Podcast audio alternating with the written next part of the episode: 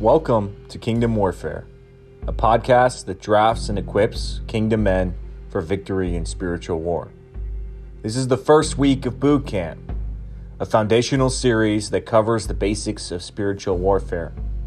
Today, we'll be talking about spiritual discipline, what it is, and how to develop it. Let's get started.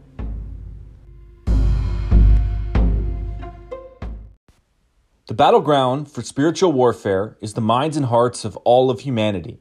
Our victory in spiritual war is marked by how many we can convince to accept Jesus Christ as their King and Savior. In order to effectively drive out the lies of the enemy that keep our fellow man in bondage, we must win them over by mirroring the character of Christ. This process of becoming more Christ like is called sanctification. Unlike salvation, which happens instantly, sanctification is a lifelong journey. When you accept Christ as your Savior, you are planting a seed in your spirit that will, if watered with the Word of God, eventually produce a new you that sees the world like God does. This is what we mean by being born again. But being born again doesn't mean you're ready to fight on the front lines of the spiritual war. That's what this boot camp is for. We will, over the course of the next few weeks, equip you with everything you need to start fighting the lies of the enemy effectively. Starting this week with the steps you can take today to pursue the spiritual discipline that will enable you to effectively do battle for Christ. In physical combat, disciplined soldiers make for effective armies. This is just as true in spiritual warfare. Proverbs 25:28 tells us, "A man without self-control is like a city broken into and left without walls." Without self-control, we are easy prey and ineffective soldiers. How then do we develop self-control? While the world might say otherwise, Paul reveals in Galatians 5:23 that self-control is a fruit of the Holy Spirit. Though many self help gurus try to sell you on the idea of mastering your own desires through sheer willpower, without the help of the Holy Spirit, this is a fruitless exercise. This is why, in order to be good soldiers, we need to first develop spiritual discipline, or put another way, we need to develop habits that water the seed of the Holy Spirit in our lives. So, what does it mean when we say water the Holy Spirit? Well, Everything you see and hear each day is either planting or watering a seed of thought inside you. You might not be fully aware of it, but your spirit cannot help but begin to reflect what is poured into it through your experiences. The more you see or hear something, the more you think about it, and the more it will influence your heart. Or as Jesus put it in Matthew 6 22 to 23, the eye is the lamp of the body. If your eyes are healthy, your whole body will be full of light. But if your eyes are unhealthy, your whole body will be full of darkness. Now, our culture talks a lot about thinking positively, and certainly there is some truth to thinking positively in the context of Christ. But I promise you that no amount of positive thought will override the poison that is poured into you through the media of our culture on a daily basis.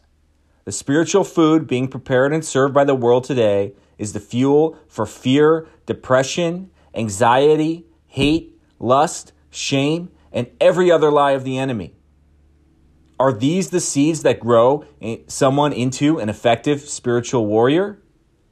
If you don't make an effort to control what you consume, the influence of the Holy Spirit in your life will be drowned out by the constant drip of spiritual poison that now dominates the front pages of the apps and news sources we use to keep connected. How then do we fight this influence? Well, it's simple. God gave us His Word, the Bible, a spiritual weapon for this very purpose. By consistently repeating to your spirit the truth of God revealed through Scripture, you can over time drive out the lies of the enemy and develop the self control to capture every thought for Christ as described in 2 Corinthians 10 4 to 5. The weapons we fight with are not the weapons of the world. On the contrary, they have divine power to demolish strongholds. We demolish arguments and every pretension that sets itself up against the knowledge of God, and we take captive every thought to make it obedient to Christ.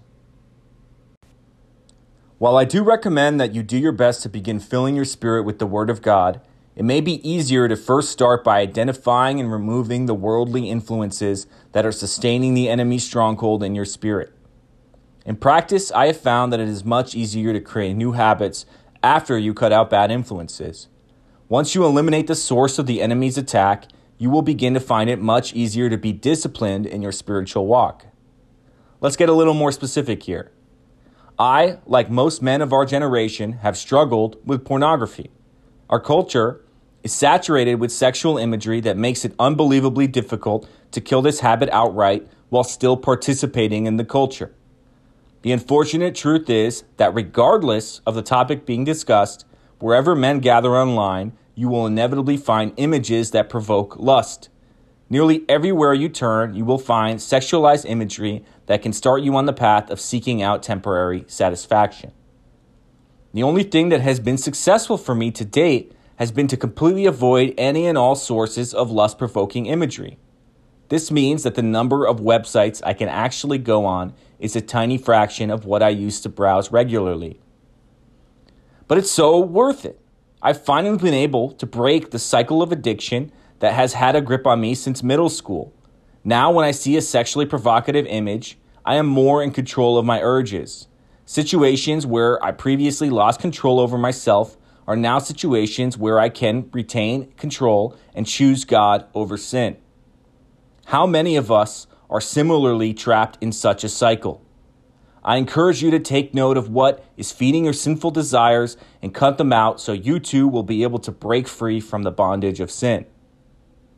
There is truth in the old adage out of sight, out of mind.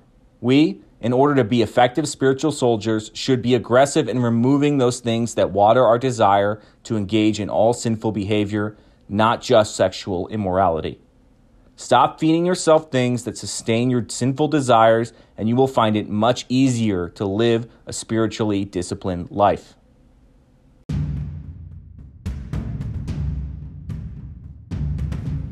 We, the citizens of the kingdom, are being called to be a light in this dark world.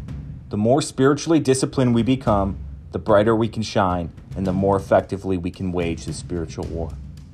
Next week, we'll continue the boot camp series by introducing you to your squad and the power of fellowship in waging spiritual war.